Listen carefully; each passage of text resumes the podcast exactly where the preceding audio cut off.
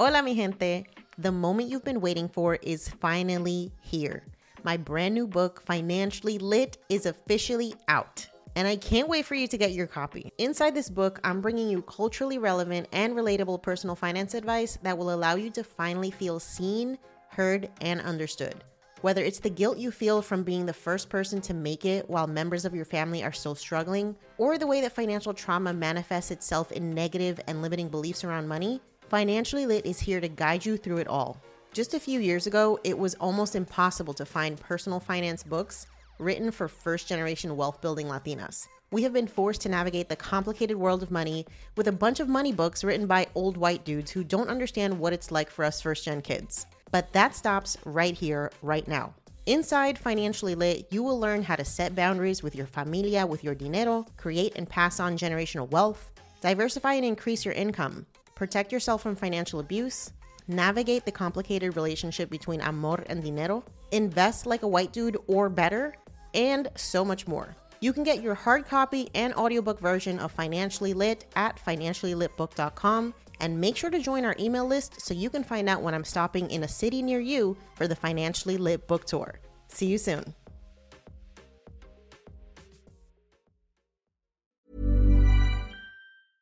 Hiring for your small business? If you're not looking for professionals on LinkedIn, you're looking in the wrong place. That's like looking for your car keys in a fish tank.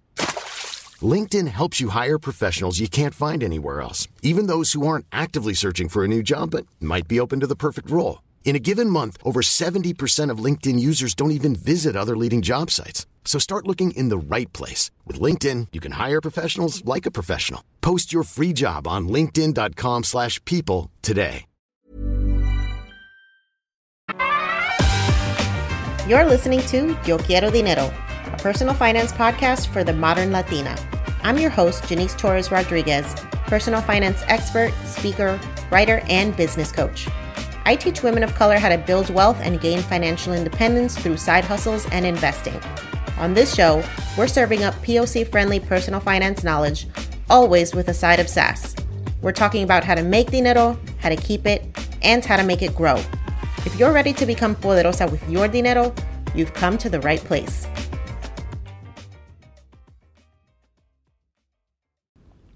Hi, guys. Welcome back to another episode of Yo Quiero Dinero, the podcast. This is your host, Janice, and I cannot wait for you to listen to today's episode. So, if you attended Finances in Fuego, the event that I did in collaboration with Wander Onwards, Vanessa from Wander Onwards, um, you'll know that I did a presentation about real estate investing and the fact that I hate real estate investing and I think it's a scam. And that's because I didn't know about this next topic that we're going to talk about with Luke and Daisy of the Make It Rain podcast. I have to tell you, after our conversation, I really feel like I have shifted my perspective on real estate investing, and it's because of the way that Luke and Daisy are doing it. Luke Diabro and Daisy Serrano are a multicultural millennial couple, multifamily real estate investors, and creator and hosts of the Make It Rain podcast, a podcast that focuses on multifamily real estate investing for millennials. Luke's educational and professional background is in architecture, engineering, and construction. He has a lot of experiences ranging from project management to business development and to strategic initiatives. He's been involved with projects valued at over $750 million over the last eight years and he's a limited partner in 445 units across two assets in Texas, totaling $36.8 million, is part of the National Black MBA Association and the African American Real Estate Professionals. His goal in real estate is to create generational wealth, leave a legacy, and provide a better life for his family. Daisy has over 10 years of experience in international relations, education management, and counseling. And she has worked with clients in over 25 countries and has thrived supporting large organizational and governmental structures. She is a limited partner in 253 units in Texas, totaling $20.7 million, and is a leader in the Women's Real Estate Network, as well as Prospanica, the Association for Hispanic Professionals. Her goal is to help more people, especially millennials, have opportunities to invest in real estate multifamily investing. She wants to retire her parents in the next five years and empower her community through mentorship and access and be a positive role model for her family. You can follow Luke and Daisy on Instagram and check out the Make It Rain podcast on your favorite podcast platform. Let's get into this conversation with Luke and Daisy. Luke, Daisy, thank you so much for being here. I want to get into who you guys are because when I found you on Instagram, the level of real estate investing that you guys are doing is something that did not compute in my brain initially, right? When I think of a traditional real estate investor, I think of um, you know, like rich old white dudes. And so you guys do not fit either of those bills. So why don't we start with both of you introducing yourself? Luke, you can start off, and then uh, Daisy, you can introduce yourself as well. Yes, so um, my name is Luke. I'm 31. Um, I live here in LA, born and raised in Southern California. Um, my educational background is within engineering. Uh, did that for undergrad and grad school, and currently um, almost finished with my MBA right now. And you know, I ended up getting involved in real estate. It, you know, it's a long, it's kind of a long journey, but it ended up really starting when I was a kid, just seeing the what my parents were involved with. And then as I finished school, um, I ended up getting more involved and learning more knowledge. And then a couple years ago, got even more involved. And then two months ago, got even more involved. So it's just kind of a, it's just kind of been this gradual journey that's happened over time um, for me. And and uh, yeah, I've been able to to go on this journey together with Daisy the the past few years. Um, since we're together, you know, obviously we're a couple, and um, it's been good working with her on on uh, on everything too.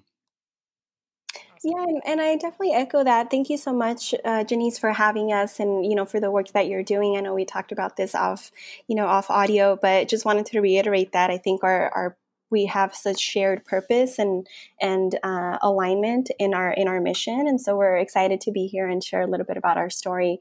Uh, but for me myself i born and raised also in southern california victorville woo uh, now luke and i live live in la and uh, have been working in the international education space in the past 10 years. So working with international students international clients universities partners governments uh, you know from across the world uh, in the international education space. And that's what I've been doing for the past about 10, a little bit over 10 years.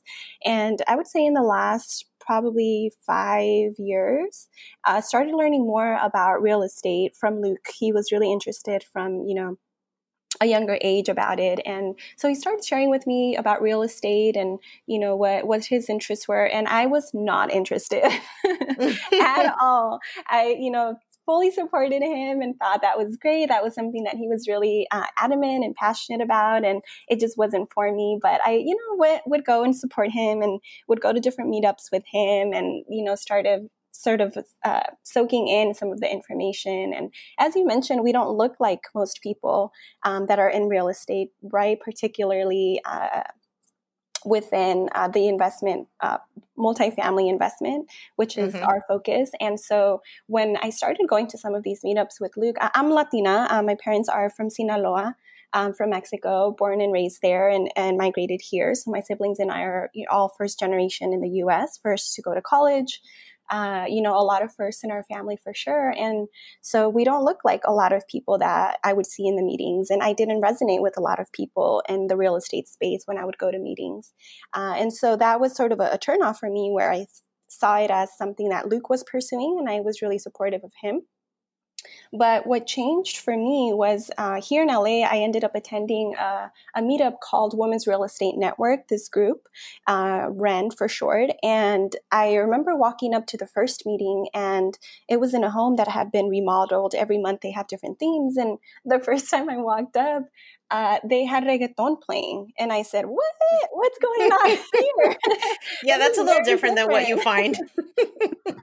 yes, very different from the buttoned up, you know, predom- predominantly white male um, meetups that we had gone to, you know, the, the sort of the clientele that we saw there. And so I thought, oh, this is interesting. Uh, and yeah, I, I, you know, ended up going there. It was woman based. So, you know, a bunch of badass women that are doing different things in real estate. And they had wine, they had appetizers, they had music going. It was just such a different feeling for me. Mm-hmm. And so that's where I found my home. And that's where I realized, oh, investing in real estate is something that I want to pursue and I'm interested in. It's just I hadn't found my tribe. And once I found my ah. tribe, that's what changed everything for me. That's awesome. Thank you for sharing that. And I would definitely be intrigued if I walked up to a real estate investment meetup and they're playing reggaeton. Like that's how you hook me. for sure. All right. So I want to get into how your relationships with money were formed growing up because we all have a money story. So, um, how about you, Luke? Why don't you start off telling us what your relationship was like with money growing up and what you learned about money from your parents? Yeah, so I'd say overall it was a pretty healthy relationship. Um, my parents they had different skill sets. So my dad was very is was and still very is entrepreneurial minded. I mean, very very much going out trying to provide for his family, seeing what's new, what's going on, what can I end up doing to to end up having some upward mobility. So, um, for, for, for, some background on me, I'm half black and half white. My dad's from Trinidad, and he came here when he was 21, and my mom was born in LA, um, and uh, her parents were uh, were Jewish and Spanish. And um, and so my dad, you know, he was very much had that immigrant mentality of like I'm coming into America and I'm going to make it. And so that ended up informing a lot of of what he thought about money, what his relationship was was with money, and then how I ended up um, getting that by osmosis as well. So he was more on the revenue income side, and my mom, on the other hand, she was much more the expenses side, trying to control costs, making sure that you know you're meeting your budget, so to speak, and not and not overspending. And so mm-hmm. they they complement their skills kind of complemented in that way. And so that's a lot of what I saw um, growing up. And uh, I ended up tending more towards my dad's side as opposed to my mom's side, just because of, I think, partly personality traits, um, just how I am inherently. But, you know, at a pretty early age, uh, my dad ended up incentivizing me and my brother. I have a, I have one brother who's two years older. And uh, he ended up incentivizing us with money to get good grades. He he was very mm. very big on education, and I was like I was like in first grade, and he's like, "Hey, if you get if you get an A, you get five dollars." And like when you're five years old and you're getting money for you know for going and getting great good grades, that that ended up uh, that ended up making a difference. So it's like I kind of got those lessons pretty pretty early on, or it's like, okay, you guys do X, Y, and Z, then you get this money, or you end up getting this video game, or those sorts of things. Um, a lot of it was a lot of it was trying to incentivize certain behavior, you know, which which ended up informing a lot of the way I ended up um, looking at things as an adult and the relationship with money. Um, but I would say I guess I guess I became interested in personal finance when I was in elementary school, um, and my outlook ended up evolving as I got older and older. Um, but after college, um, I ended up you know making certain decisions and ended up trying to trying to move from more from being an employee um, mindset to more of a entrepreneurial mindset and a business owner mindset. Um, one quick story is that my brother he you know we always were doing something growing up like i was selling stuff on ebay when i was in high school because i just had books and like old clothes and i was all like okay well i have this stuff i can sell on ebay. My brother would was growing crops in our backyard i think he was like i think he was like 10 or 12 and oh my he, gosh and he was he, he started growing corn. He was growing like pumpkins. He was growing like peaches. He was growing a bunch of different types of produce. And of course my dad would like take us out and he would you know get my he would end up uh, helping my brother sell it to you know like for the doctors or the bank or or the post office or wherever. And i remember he, i think he had like 35 or 40 dollars and a lot of it was singles and uh, and like an early memory I had was he he he took all the money and he was jumping up and down on his bed and like throwing it up and he's like I'm rich I'm rich and, then, and then I was jumping up and down with him because I'm the younger brother right and right. I want to follow him along and I'm like we're rich we're rich and, uh, so uh, so that's that's kind of you know a long answer to a short question around uh, around money and that relationship that I had as, as I was growing up. That's hilarious, and I feel like that directly ties into the name of your podcast, "Making It Make It Rain." Because I bet you're yeah. making it rain before you even knew what that meant, probably. there you go. All right, Daisy, how about you? Yeah, I love hearing that story. I've heard it so many times, and I still love hearing it. Um, for for me, we, we Luke and I have overlaps in our story for sure, and and you know some some some things that are a little bit different. Um, something that I think was uh, unique to us both is that you know both coming from immigrant parents that immigrant mentality of you know work hard save your money. Um, something that was really big for my parents in my household was uh, saving your money and not getting into debt. So i remember from a very young age my my uh, family and I, we would always go to Mexico to visit our family every year. And so we grew up with a very clear understanding of, uh, you know, how much we had in the US versus what our cousins and our family had in Mexico. So I think having that very um, drastic difference of you know seeing that we weren't rich by any means you know we weren't overflowing with money but uh, you know we had more than a lot of people did in mexico and having that uh, i think um, that gratefulness, right, and that perspective of what we had versus what others had was really big for one, uh, and then for two, uh, saving and not getting into debt was something really, really big in my in my family. So, uh, my parents bought a home when I was in fourth grade, and uh, at the time, I mean, they bought a home in Victorville for $47,000, just to put it into perspective. So, you know, drastically different compared to where home prices are now. But uh, I remember that every month they would, they were very adamant about uh, sending more money than the minimum to pay off the mm. mortgage earlier. So from a very young age, whenever my parents got taxes, whenever, you know, they, they made more. My dad worked for the most part when I was younger. My mom started working when I was a little bit older, but it was a you know one parent household income, and they uh, prioritized sending more money for the mortgage for the note versus you know going out or you know traveling or anything else. That was like the number one priority. And so my parents finished paying off their home in less than 20 years which is almost unheard of which i'm really really proud of them for. Uh, so they made you know really good decisions and not getting into credit card debt was really big. My my dad particularly more so for my dad he was really adamant about you know you only use the credit card si lo puedes pagar and if not mm-hmm. then you don't buy it this month. Then you wait or you just don't buy it right? And so yeah. my dad growing up, we always thought he was really cool though, right? Because we always thought like, oh, dad, we just want, you know, X, Y, and Z. And no, he was like very, very strict. And now the ironic part is that I'm the coda in the family. so things have definitely come around. Um, but yeah, that was something really big and something that I was talking to a friend recently about. And we realized together is that something that I saw a lot growing up was the concept of a cundina, right? Which is when people come together and they pull their money together in a mm. community and every month somebody gets the big amount right? Let's say for example to make it easy everybody puts in $10 and there's 10 people and everybody pulls a number right? For anybody that knows a cundina you know exactly what i'm talking about. Um, but you know if you get number one then that first month you get the full $100 and then you keep paying every other month until everybody else on the chain gets the hundred dollars, right? Mm-hmm. And something that I realized recently is when I was talking to a friend about this is that a cundina is exactly what Luke and I are doing in multifamily, but on a bigger scale. And I got so excited when I realized that because all we're doing right now and what we've been able to gain access to is this idea that we as investors pool our money together with other investors and together we can buy something significantly bigger than we would have been able to otherwise and mm. so i think just kind of looping that around to how i grew up with the money lessons right of not overspending of being a coda of you know saving money and mm-hmm. being able to pull that together in a community is is just you know what what I was born into and now being able to do that on a bigger scale and give more people the opportunity I think I just I feel really grateful to to be able to now create more access for more people to do that as well.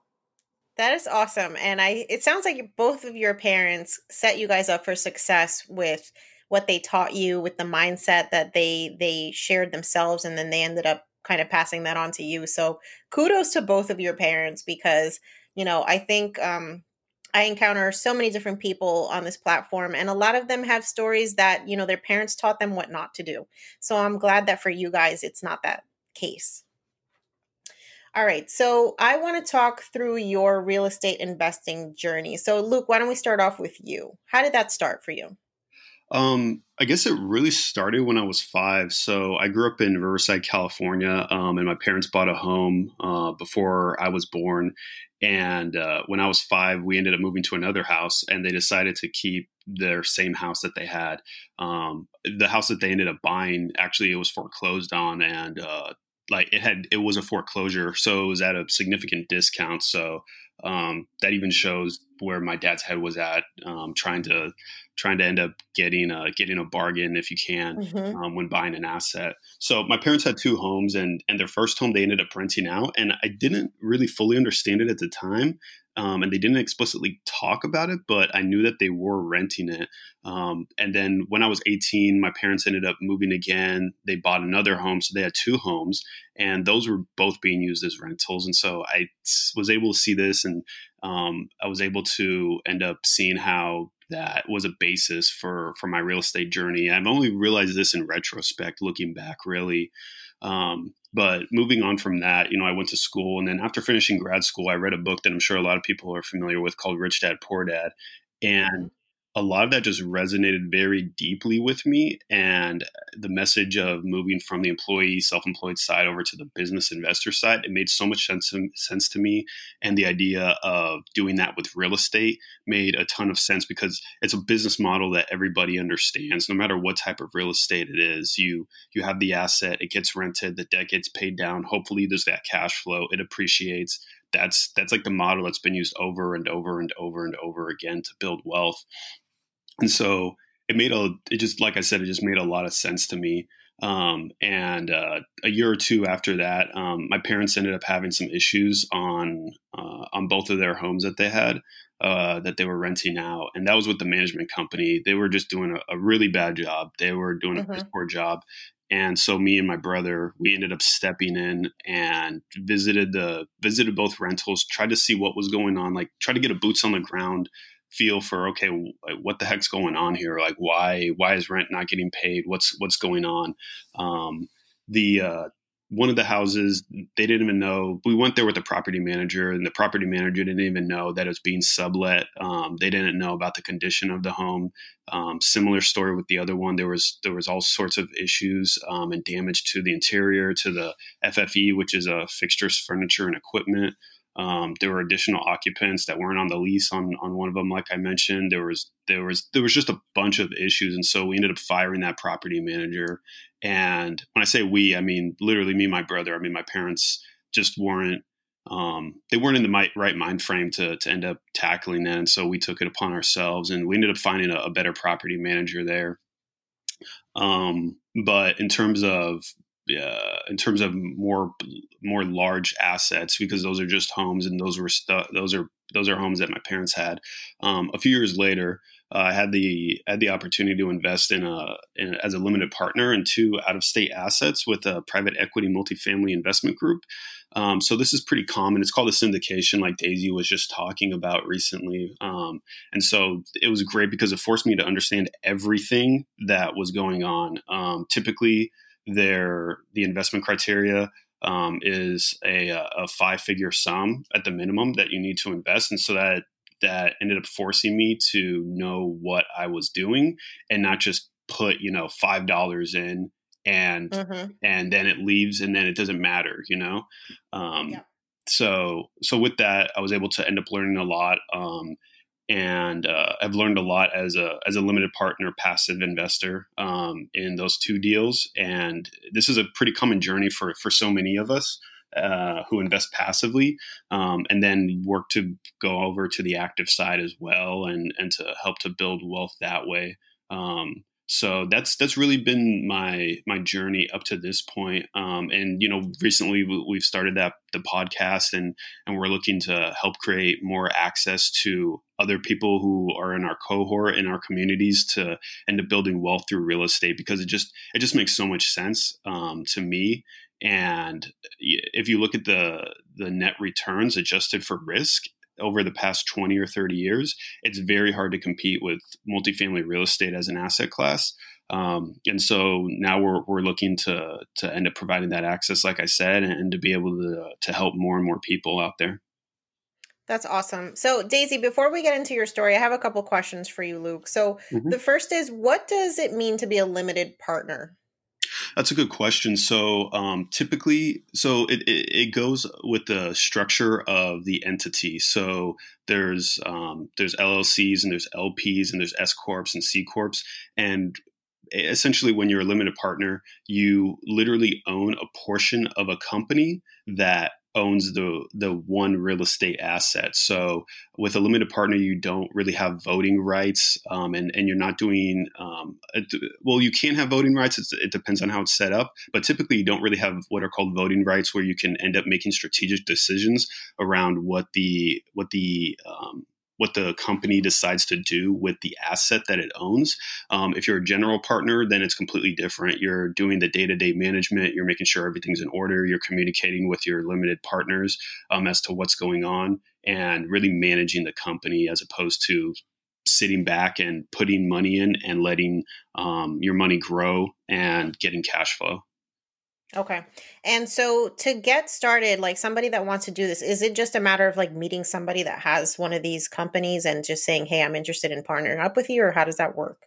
Yeah, that that is it a lot to be honest. Um, there's a lot of different resources out there and so many different syndication groups and you know and private equity uh, boutique real estate groups that are out there. Um, the way that it started for me was that um, I had a yeah, I had a, uh, a friend who um, who was involved with real estate, and he ended up we ended up making a connection to um, to the group itself, and then I ended up um, asking about getting offering memoranda and wanted to end up seeing what sorts of deals that they ended up having, and so that's how I I ended up getting involved. Um, there are legal rules around what sort of advertising can be done or not done on these different sorts of um, syndications. And so, because of that, the ones that I've been involved with, they're not able to end up go out going out and advertising. I mean, the SEC is going to going to find them. You can end up in jail. Um, it, it, can be a pretty big deal if you break the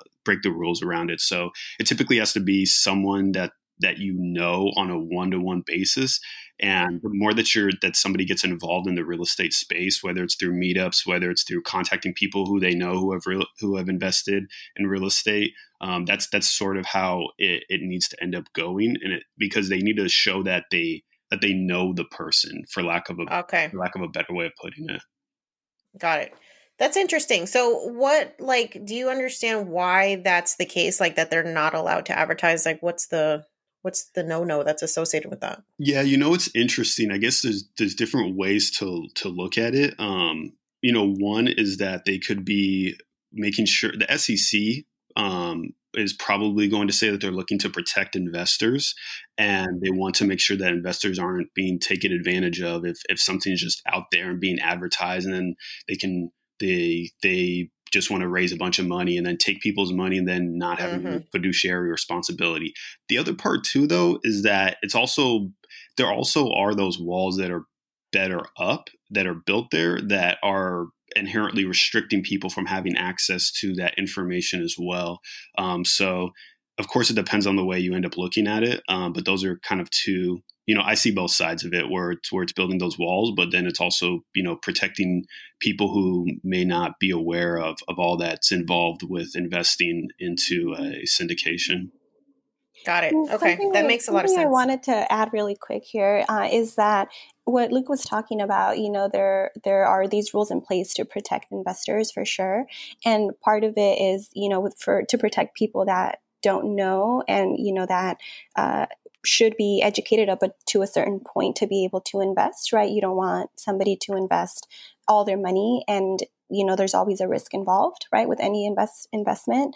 Uh, and the other side of it that luke and i look at and, and the reason that we're so uh, passionate about the work that we're doing now is because within the sec there's an exception called uh, regulation d and it's within the 506b section where you can uh, promote if you have you know a, a deal you know that you're working on you can promote it to friends and family. It's called like unofficially the friends and family one right? Where you can promote it you know you can't advertise it publicly but you can as long as you have a pre-existing relationship uh, then you can promote it to uh, to people that you know right? There has to be a questionnaire that's filled out. There has to be, you know, some some history there, but you can create that access to people that you know. And this is something that Luke and I are really passionate about because knowing that more people that wouldn't normally have access to it through us would be able to is one of the main reasons why, you know, we started the podcast and why we're talking about the opportunity and that people can invest because otherwise they're if they don't know anybody who's actually doing it then getting in becomes very very complicated Right. And I will say for myself, I've never heard of this. I'm pretty sure most people are going to say they had no idea this was actually a thing. But it makes a lot of sense, right? Especially when you tied it back to just the idea of pooling money to buy anything. Um, I think the closest thing that people might know are like real estate investment trusts because mm. it, the concept is sort of the same and it it you know you it's a lot easier to access those just through any kind of brokerage account but this is kind of like the more in-person version of that right it's mm-hmm. like you mm-hmm. know who you're investing with on a like face-to-face basis and you know the properties because you see them or you know it's um it, it, i guess that's the closest thing that if you're looking for a frame of reference of what this looks like Right, right, definitely. Yeah, yeah. REITs are REITs are close in in uh, in concept to it. There there are some differences, of course, but yeah, they're they're pretty close in concept, like you're saying. Yeah. All right, Daisy. So I'm curious because I know you mentioned before that you were just not about this real estate investing life until about five years ago, but something changed your mind. So, like, what was that journey like for you? Ooh, yes, five years. A lot has changed. This is also overlapped with when I met Luke. okay. Um, I, I will disclose that. Um, so yeah, five years ago, I think when you know when Luke started talking about some of these different things, I'll, I'll rewind a little bit more.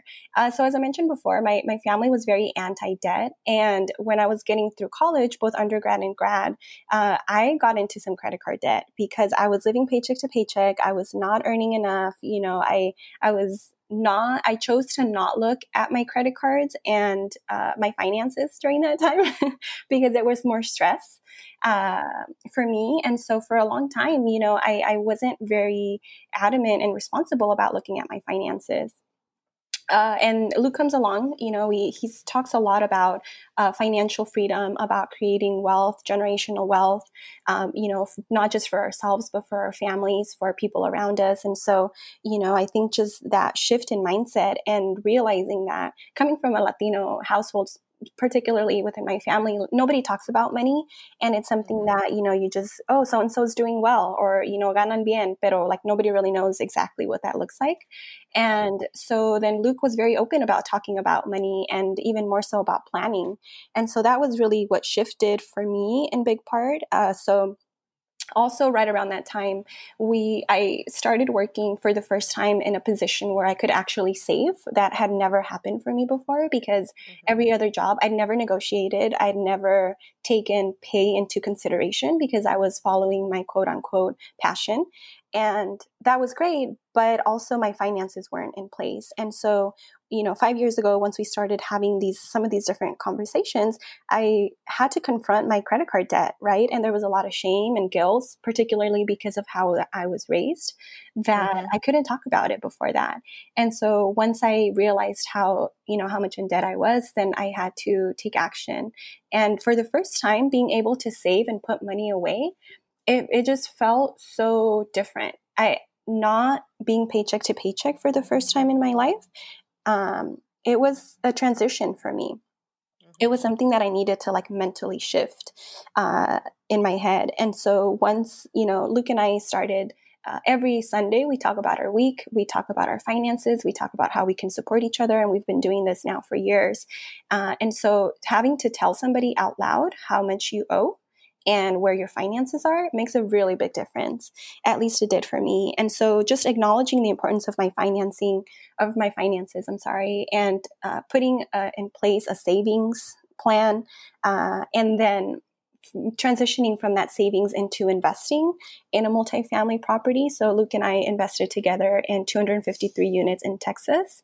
And, uh, you know, for me to put money into a property that's 250 three doors i i just thought like who am i to do this right? I'd mm. never seen anybody in my family do this. Um it it was just I, I, didn't really talk about it with anybody because i was doing it with luke and i was feeling so empowered like myself you know feeling that i could do anything. I started fasting and doing all these crazy things that i would do uh, but i didn't talk about it right? Because you're humble and you don't brag and you don't tell other people about it. That's how i was raised.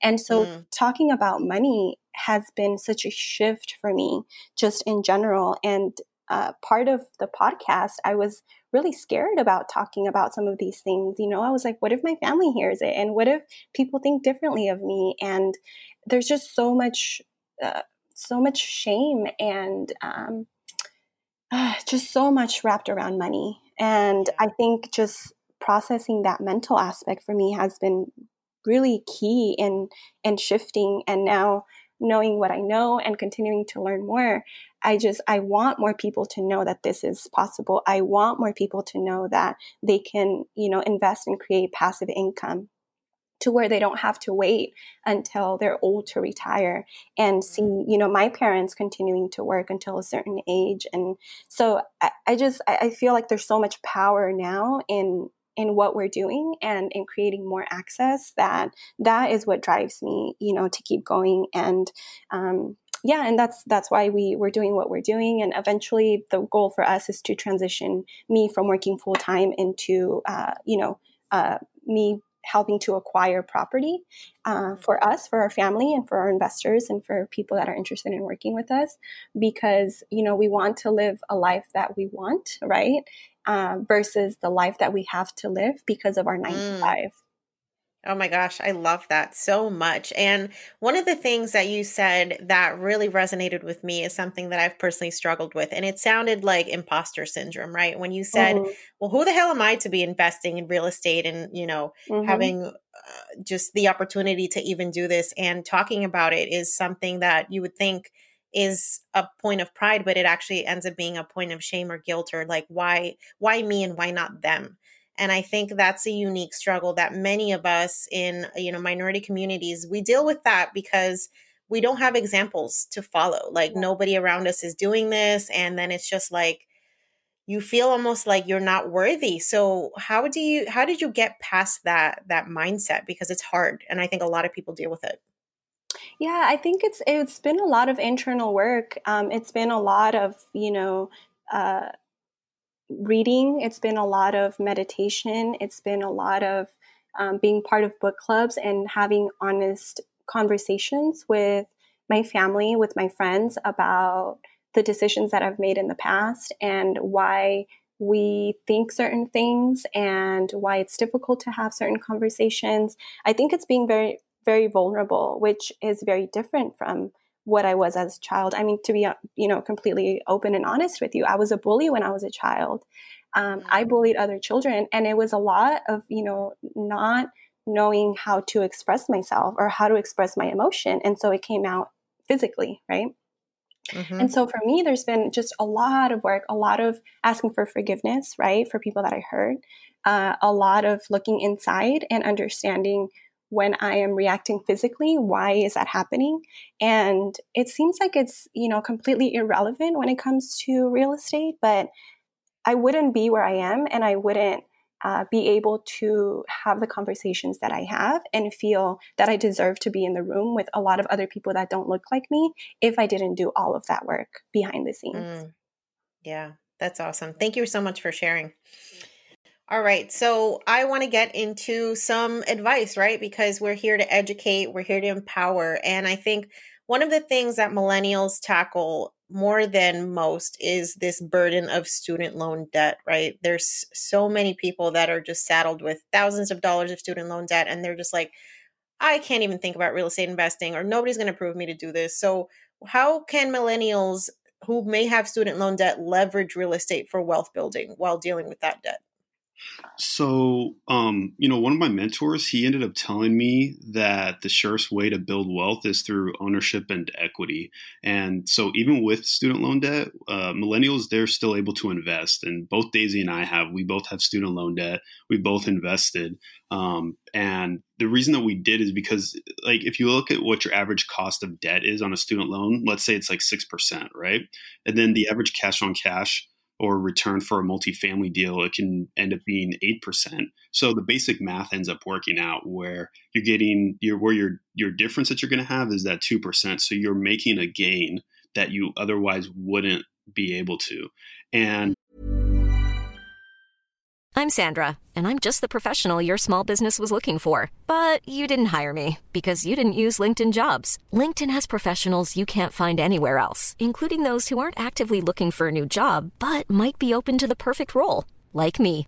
In a given month, over 70% of LinkedIn users don't visit other leading job sites. So if you're not looking on LinkedIn, you'll miss out on great candidates like Sandra. Start hiring professionals like a professional. Post your free job on linkedin.com slash people today. Selling a little or a lot? Shopify helps you do your thing however you cha-ching. Shopify is the global commerce platform that helps you sell at every stage of your business. From the launch your online store shop phase to the first real life store stage, all the way to the did we just hit a million order stage? Shopify is there to help you grow. Whether you're selling scented soap or offering outdoor outfits, Shopify helps you sell everywhere. From their all in one e commerce platform to their in person POS system, wherever and whatever you're selling, Shopify's got you covered. Shopify helps you turn browsers into buyers with the internet's best converting checkout 36% better on average compared to other leading commerce platforms. And sell more with less effort thanks to Shopify Magic, your AI powered all star. What I love about Shopify is how no matter how big you want to grow, Shopify gives you everything you need to take control and take your business to the next level. Shopify powers 10% of all e commerce in the US, and Shopify is the global force behind Allbirds, Rothy's, and Brooklinen and millions of other entrepreneurs of every size across 175 countries. Plus, Shopify's award winning help is there to support your success every step of the way. Because businesses that grow, grow with Shopify.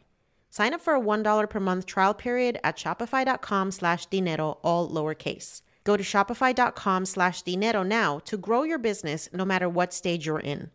Shopify.com slash dinero the other part is that that's just that's just the cash flow side. That's just the rent month over month or quarter over quarter that's coming in. If there's some sort of capital event like if there's a refinance that occurs or if it's sold or something along those lines then that can push that annualized return up into the teens into the 20s um, in terms of percentages. And so now your your difference that you're talking about is like it could be 20% less 6%. So really you're, you have 14% on your money annualized over five, six, seven years, whatever the case may be, however long it's held. So although, you know, we understand that, that, um, that millennials do have student loan debt, but there is, there are still opportunities to invest. Um, and, you know, there's only so far that you can end up pushing your expenses down. But if you're able to increase your income, your W 2 mm-hmm. income, and then take that and invest that, then that's where the, that's where the snowball effect is able to start occurring, and you can and you can really start to to end up building that wealth. Yeah, and I think the thing to remember also is you cannot make up for time, right? You can always mm. make more money, yeah. but if you don't start now, like you're wasting time that you're never going to get back. Yeah, definitely, definitely. Yeah, I mean, yeah. time time is the only non-renewable resource that we know of today, mm. right? yeah, for sure. All right, so I'm curious if you guys have some real estate investing do's and don'ts. Like, how do you pick a good investing property, and um, you know, what are some kind of things that you've learned along the way? Yeah, that's such a good question. I, I think it it depends on every person and what they're looking for, right? Multifamily uh, investing is, is, just one avenue, one vehicle. Uh, there's so many other vehicles, right, for for creation of wealth. But we'll definitely speak to multifamily, to apartments, uh, AKA, right, since that's what we what we uh, focus on. Uh, what we look for is we invest out of state. So even though we live in California, we invest in landlord friendly states, uh, meaning you know, states like, for example, the one that we mentioned earlier was Texas. Um, the reason for that is because as a business owner, uh, there's certain regulations that you know are better to be able to invest out of state um, versus in California, and it's just so much more expensive to get in in California. So if you look at you know purchasing a property in Calif- same size uh, in California versus in Texas, it's going to be a very different number, right? So we look for out of state landlord friendly states. Uh, we look for uh, areas that have the population to support uh, you know, rent growth and the population to support, uh, you know, people looking for apartments, right? There's areas where there's much more home ownership and there's areas where it has a mix and there's areas where it's a lot of apartments. So, you know, it needs to be an area where the population is a renting population and that also has the employers to be able to have a diverse pool of people. So, for example, something that we don't look for going on the don't side is areas that only only have one employer, such as the military. Because what happens if that base leaves, then all of the, you know, all of the work, all of the jobs are gone with it. Um, so we also look for areas that have um, growth, right? Where there are companies moving there, there's people moving there, um, people want to live there. So we only invest in places that we ourselves would want to live as well. Um, mm-hmm. you know, and, and, part of that is is going out to visit in this case, we visited San Antonio and took a, le- a look at the property. We actually secret shopped it, uh, meaning mm. we went in as tenants, as if we were going to rent. And we said, you know, we're interested in moving to Texas. We wanted to see what you have available. And we secret shopped it because we wanted to see before we put our money into this deal if it was, you know, being managed well, uh, you know, what did that look like on the ground? We wanted to see the property. We wanted to see the area. We were talking to people on, uh, you know, on the Uber about the city, about what they liked, about things to do. And so all of that just went into, into, you know, finding the right, the right property to invest in. Mm-hmm. And the other side of the equation is the sponsors or the the syndicators, right? So the general partners, I think it's really important to know who you're investing with.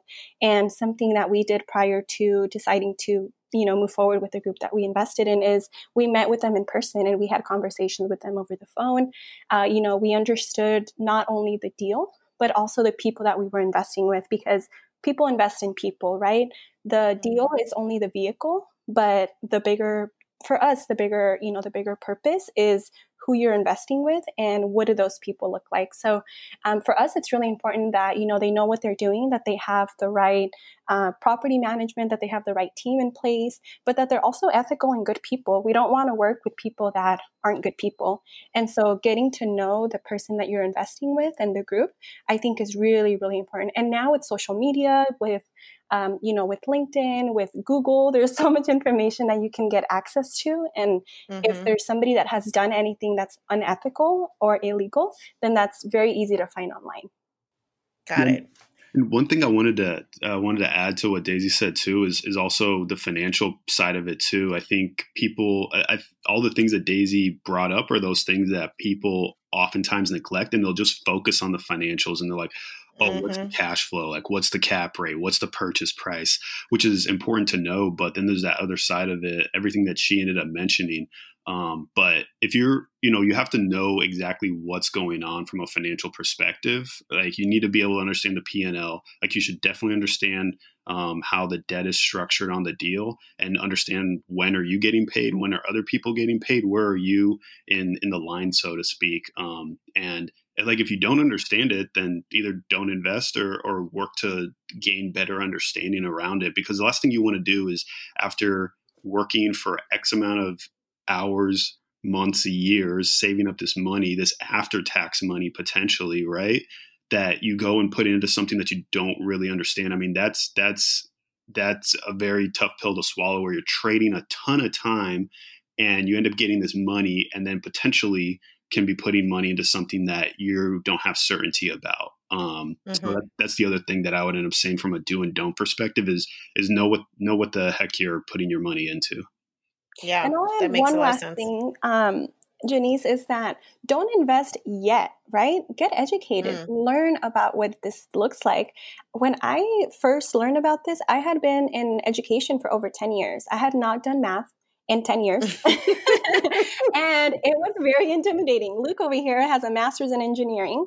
So, you know, it was very easy for him to understand the numbers and to understand these graphs and to understand mm-hmm. the sensitivity analysis. And I was not interested in part because the numbers were too overwhelming for me.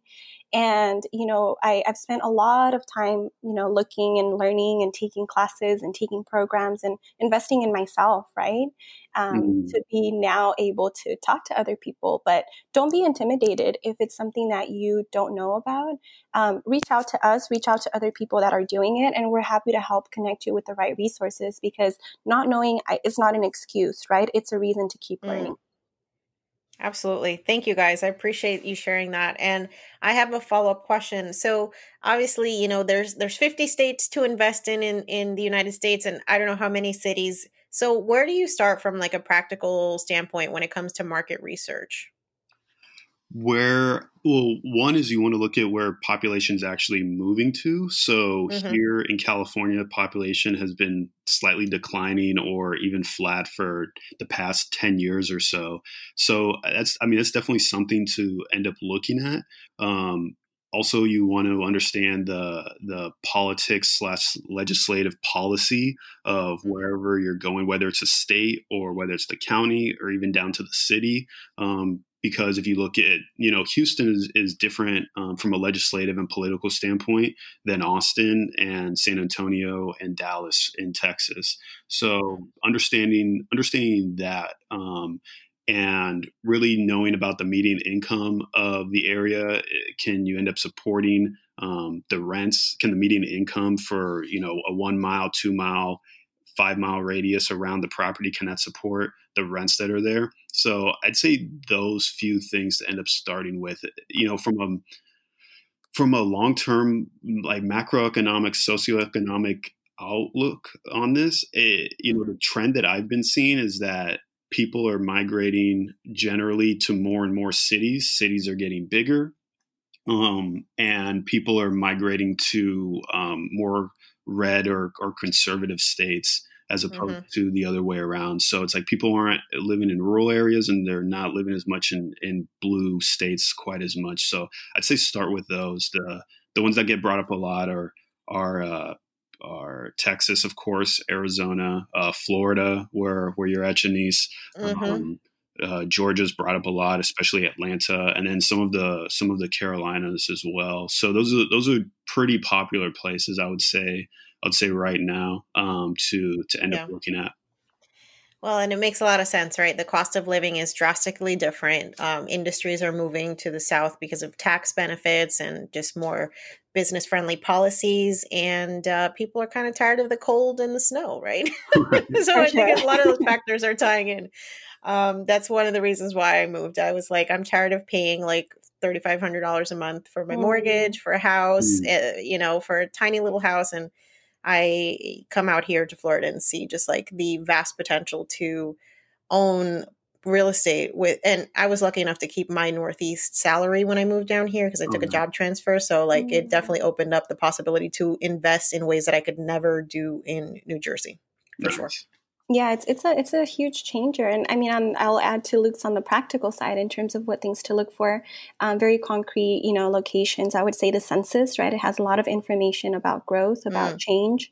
Um, there's a report called Comprehensive Annual Financial Report, and it's something that's every city has to publish um, under U.S. government law. Um, looking at job growth reports, population growth reports, uh, Chamber of Commerce is really big, uh, you know, within within the jurisdiction of what you're looking for. And I would say for me, what's made the biggest impact is meetups and organizations because Luke loves reading. You know, he um, he's he's all about you know school, and I like people. yeah, I'm a nerd. he's doing an MBA right now too, so he's all about you know education and the numbers and i love people and so for me i learn you know by talking to people by going to meetups by joining organizations and so uh, i think yeah. whatever works for you is the best way if if that's gonna you know lead you to learning and and we do have an episode called choosing the right investment market uh, with the podcast and so if you want a little bit more details and that kind of walks you through some of the details of what we look for as well perfect Okay, so what are the benefits for you in your minds uh, about leveraging multifamily real estate versus single family homes? Um, do you want to t- tackle this, Daisy, or, or do you want me to? Uh, you can you can go ahead. Okay. Um, so I would end up saying a, a, big part of it is is around risk. Um, if you look at if you have a single family home, if there's not a person there renting, you have zero income. If there is a person renting there, you have income, right? But if you have 50 or 100 unit complex, then typically an, an occupancy rate is somewhere in the low to mid 90s. And so 90 95% of the units are occupied that's generally where it ends up staying i mean in the depths of the recession um, occupancy rates dropped to the mid 80s on the vast majority of multifamily properties so even you, i mean if you think about the depths of the great recession you're still getting 85% of your income that you would have gotten uh, from a rental perspective i mean that's huge whereas if you had a single family home if it's if nobody's there then it, it then it's gone um, right. another part as well um, switching from the revenue side over to the uh, over to more of a cost side is that you're able to end up um, having better economies of scale. So whether it's replacing a roof or whether it's turning over units, you can end up having um, you can end up having management that's there that's taking care of those expenses. You can end up having a handyman or maintenance that's taking care of those things to end up fixing as well. So that ends up making a pretty big difference. And then also, um, I just brought a property management having them is, is, huge. I mean, if you have a single family residence, then typically the either you have to self manage it, which is time and money that you're taking into the equation, or it's somewhere seven, eight, ten percent, depending on on what you're looking at. Whereas a lot of times with multifamily, it's much lower. It'll be depending on the size. It can be three to five, maybe six percent of your of your top line revenue of your of your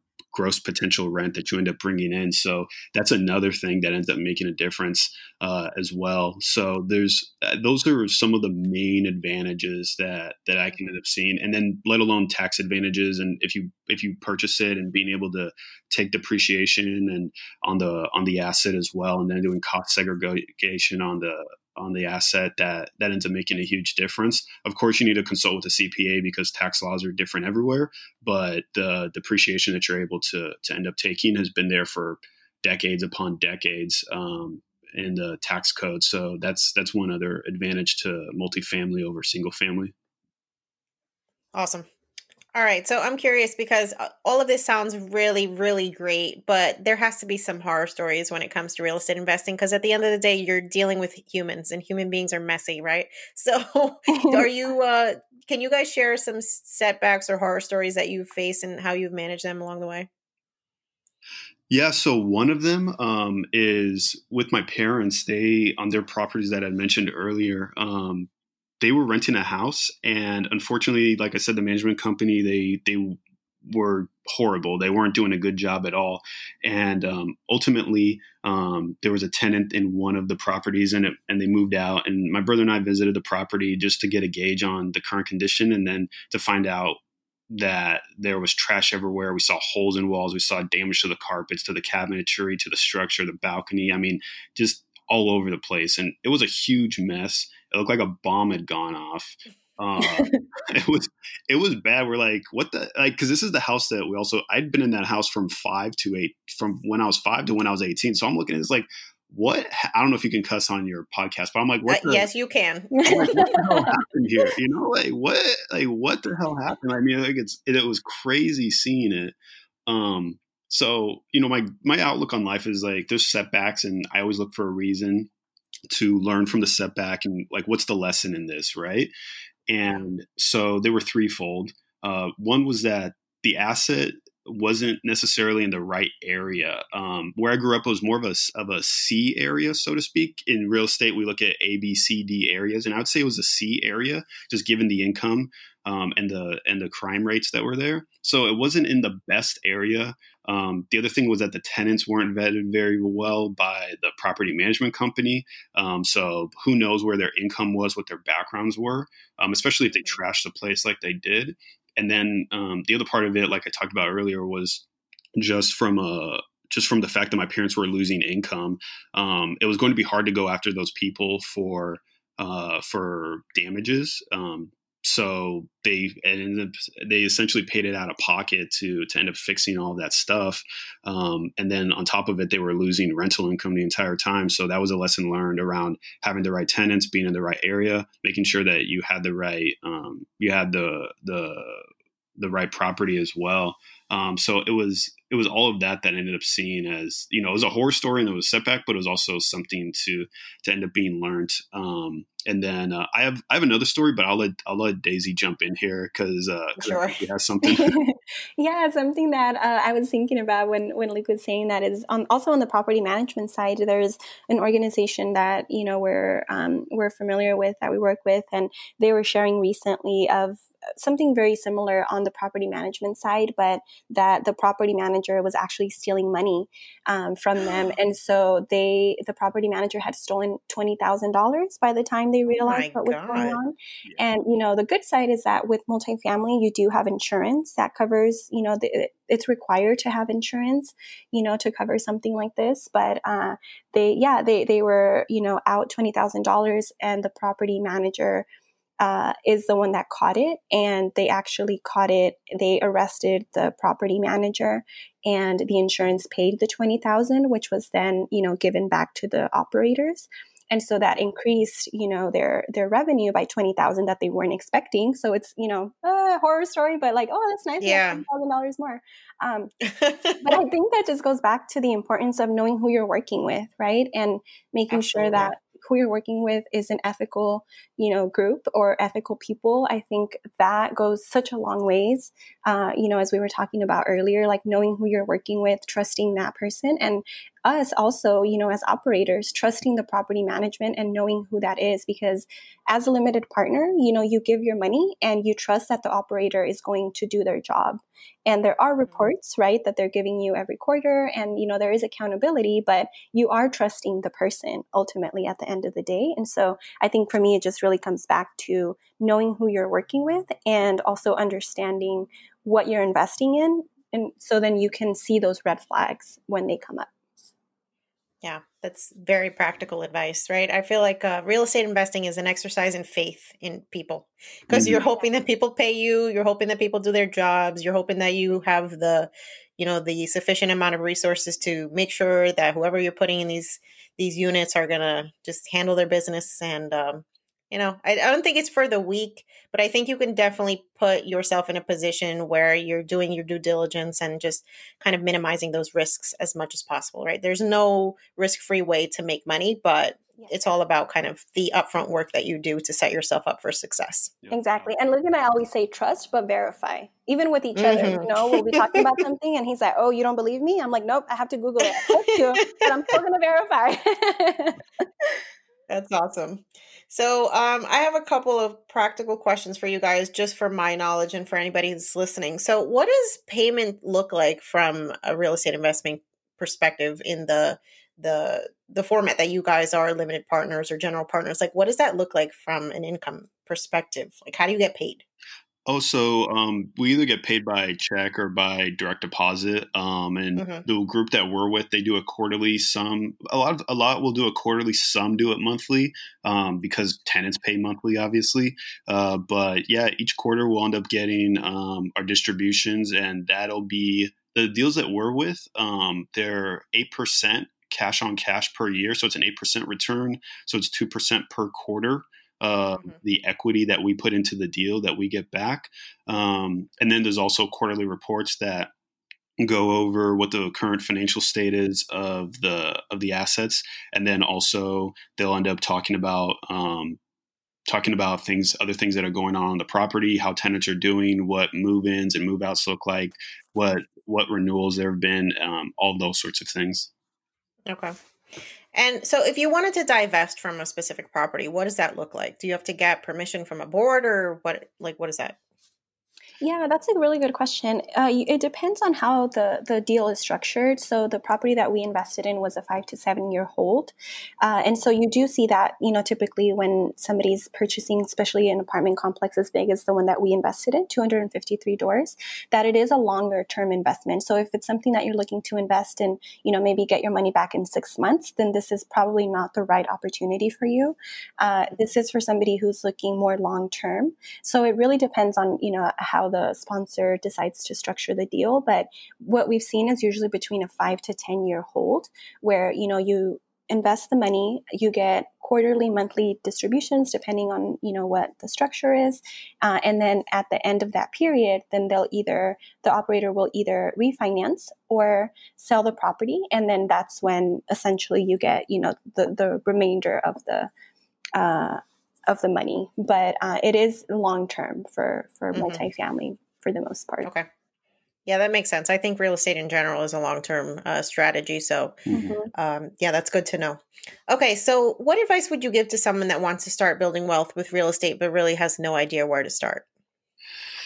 That's a good question. Uh, I would probably I would end up you know saying like books and podcasts, and I'm sure Daisy would say like talk to people. uh, but, yeah. you know, it's like different you know different strokes for different folks. Of course, it's like what you know. There's different strategies to to get to the same place. Um, I don't give advice that that I on things that I haven't done before. And so with mm-hmm. me, what I ended up doing was I read Rich Dad Poor Dad. I sought out podcasts like the one that we have where where your speak where the the the people are speaking directly to you about building wealth through real estate. Um, and then also attending local meetups. You got to put yourself out there and, and really meet people, do a lot of networking to end up gaining knowledge. There's just a lot to learn within the industry. And, um, and you know we don't know everything i mean i'm sure people who've been in the industry 30 and 40 years they don't know everything but more so than the knowledge. There's a base amount of knowledge that you need but after that it's really people that that you're going to need in order to help you along your journey. And it, they're going to be much more valuable than the knowledge that you'll end up picking up. I mean when you're able to leverage those relationships and really invest into those relationships that you have those will end up taking you much further than you'd be able to otherwise. Like it's that it's that old phrase of if you if you what is it? If you want to go I think I'm going to mess up the phrase, but it's like if you want to go far, go with a team, go with people. You know, I don't remember the 1st mm-hmm. part, but it's like if you want to, if you want to make it far, then then do it with a team, and um, mm-hmm. and so that's that's definitely advice to to end up giving on on my end. Uh, I'm the ESL one in the in the relationship, so I'm usually the one messing those up. really good today. Um, yeah, my advice would be to not villainize money. Right? I think um, mm. you know see it as an opportunity and see you know what impact and change you can bring to your community with having more access to money and helping others as well have more access. So for me it was really that mind shift was huge. Uh, and then primarily and secondarily uh, i would say surrounding myself with like-minded people and with these women that were badass that were doing these crazy things and they were in the room and i could see them and touch i didn't touch them. But if i wanted to i could right? Because until you see somebody that looks like you that's doing it why would you ever think differently? And so for me it was just putting myself in those uncomfortable places going by myself not knowing anybody being very nervous and not having anything that I felt like I could contribute, but just the longer I showed up, the more people I recognized and the more those relationships grew. So, um, number three would be follow us on Make It Rain podcast. Absolutely. Yeah, I was just going to get into that because I think you guys are doing such a service by sharing this information and really breaking down like mental barriers that people have about what a real estate investor looks like. So I want to talk about like what inspired you to share that knowledge because you know at the end of the day you could have just gone become rich, do your thing, nobody knows, who cares, whatever. We figured it out. Nobody else, you know, can benefit from this information. So what inspired you to create this platform to share? What we ended up seeing was that there just wasn't any anybody out there who was specifically speaking to millennials around multifamily real estate investing. I'm 31. Daisy's 32 and we're right in that millennial we're right in the middle of that millennial cohort and mm-hmm. um, and we just didn't end up seeing it and there was nobody who was speaking to millennials let alone like like daisy and you've mentioned over and over again i mean there wasn't anybody who really looked like us either um, you know i've I I just didn't see it. It just wasn't existing. And so we we ended up seeing it that it was incumbent upon us to end up doing something about it. I mean, you have to you know, I'm a very, very firm believer in you have to be the change in the world that you want to see. And you have to, mm. you know, if you want to move the world, then you have to move yourself first. And so you have to be a good example and, and be a, a person of ethics and be congruent and do the things that you say that you're going to do and, and to move forward in a, in a way that that's valuable. Right. And so yeah serving as an example to our friends and our family. Um, it's eh, I think that's I think that's everything uh, everything for me um, and just being able to be a solid example for for everyone and say hey like these things that you see all these other people doing like you can do it too you know? I mm-hmm. mean this isn't this isn't exclusive. It's not just for these people or for those people. You know so many people aren't that much smarter than you. Uh, you're probably smarter than they are in certain ways right? You can end up taking advantage of these different gifts and these strengths that you have. There's no reason why you can't do the things that you set out to do. We're only here for so long. Like i mean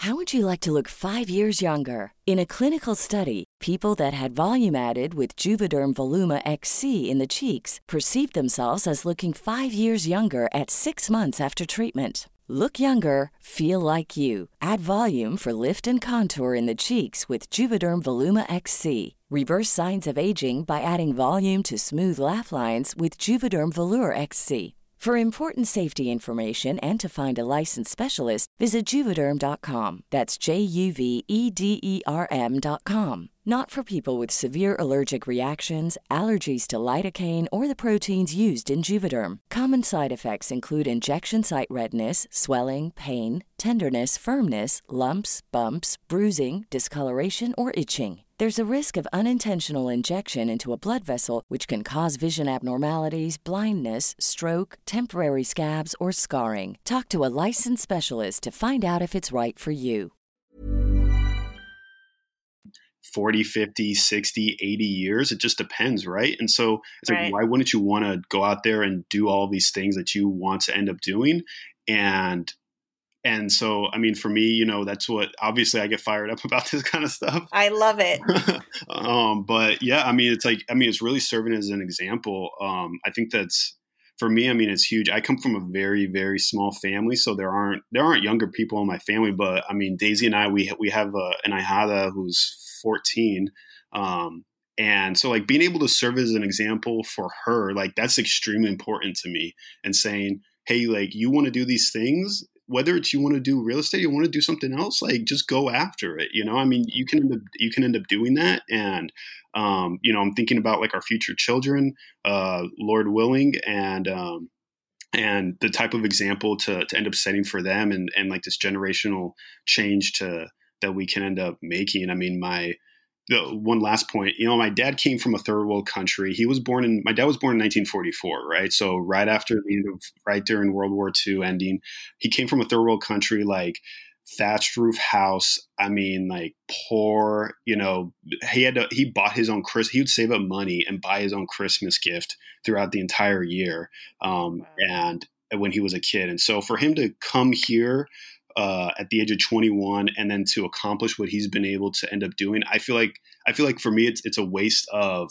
the work that he has put in the waste uh, it'd be a waste of the work that my mother's put in for me not to end up going and achieving everything that I can do, given the all the opportunities that that have come to me, and given um, the fact that I'm here in America and we still have so many different opportunities that that are available to us. So um, Absolutely. that's yeah, for me that's that's a big part of it. Uh, I know very long answer to a short question, but um, it yeah no but it resonated so much with me because i have the same mindset it's like we owe it not to just ourselves but the people before us you know mm. like we have been given access to information in ways that no one else has had right we have right. the ability to connect with people all over the world literally with the click of a mouse and so now that those barriers have been broken down like why are we not being proactive about educating ourselves and just opening up our eyes to the possibilities that exist. Yeah,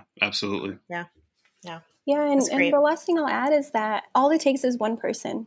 That's all Yes. it takes. And I just constantly remind myself of that, you know, with any family, with any community. Family and community are really important for me. Everything comes down to me back to my family and to my community. And so, you know, all it takes is one person to start a podcast, even though I was really scared and I was really nervous. you know, we powered through it, and Luke was a huge help. Uh, and, you know, having these difficult conversations, right, is all it takes Yeah. one person.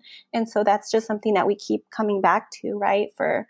Uh, for Luke and for me, creating more access for our family, for you know my cousins that are now reaching out and saying, "Wow, I had no idea that you could do this," um, and Mhm. it brought me to tears, you know, when I started getting those messages because him and I are, you know, on this journey together and we want to provide a certain life for our family. But it's not just about us, it's about everybody else that's also part of our tribe. And so, you know, helping to share those conversations and that knowledge with my family, with friends, with people that I wouldn't normally just sit down on the table and say, So tell me about your, you know, your finances. Like Right. I think it just starts to open a whole nother conversation.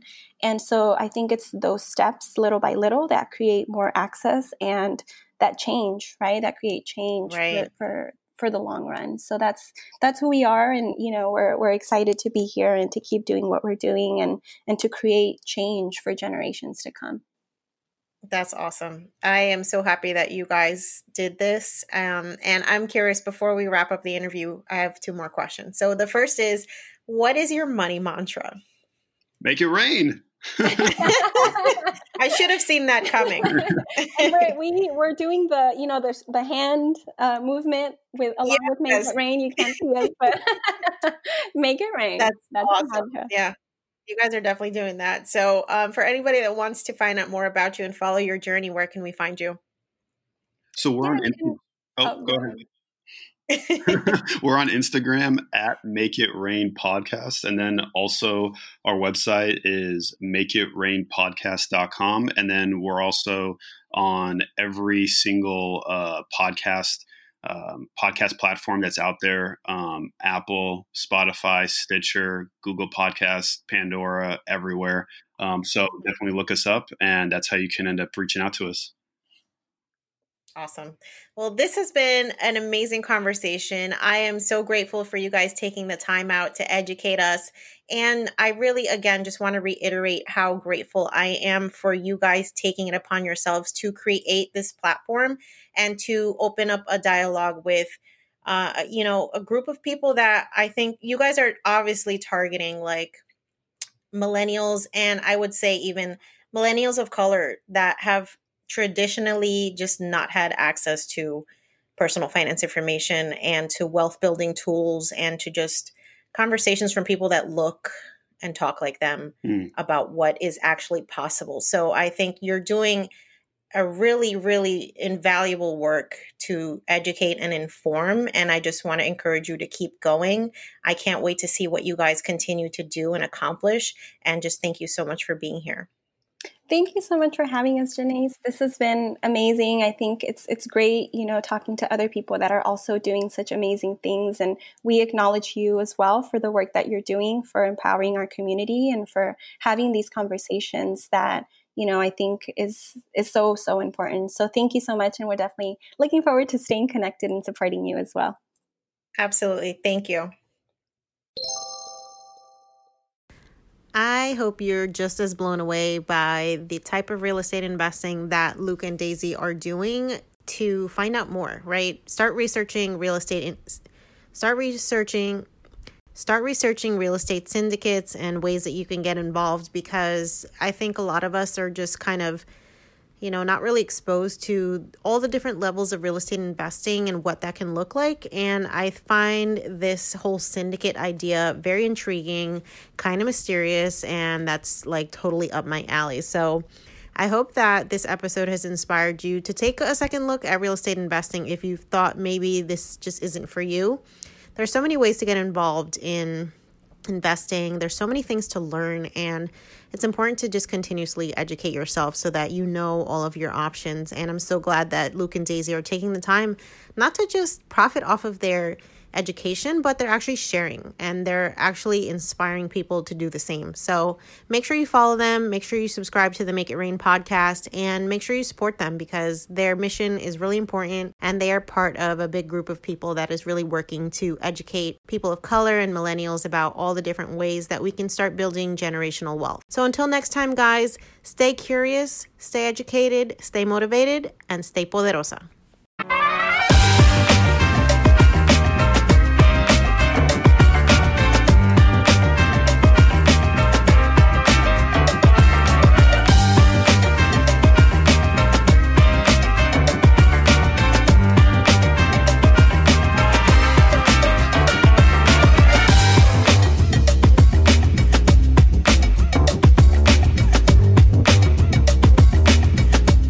On the Yo Quiero Dinero podcast and associated entities, all information provided is for general information purposes only and does not constitute accounting, legal, tax, or other professional advice.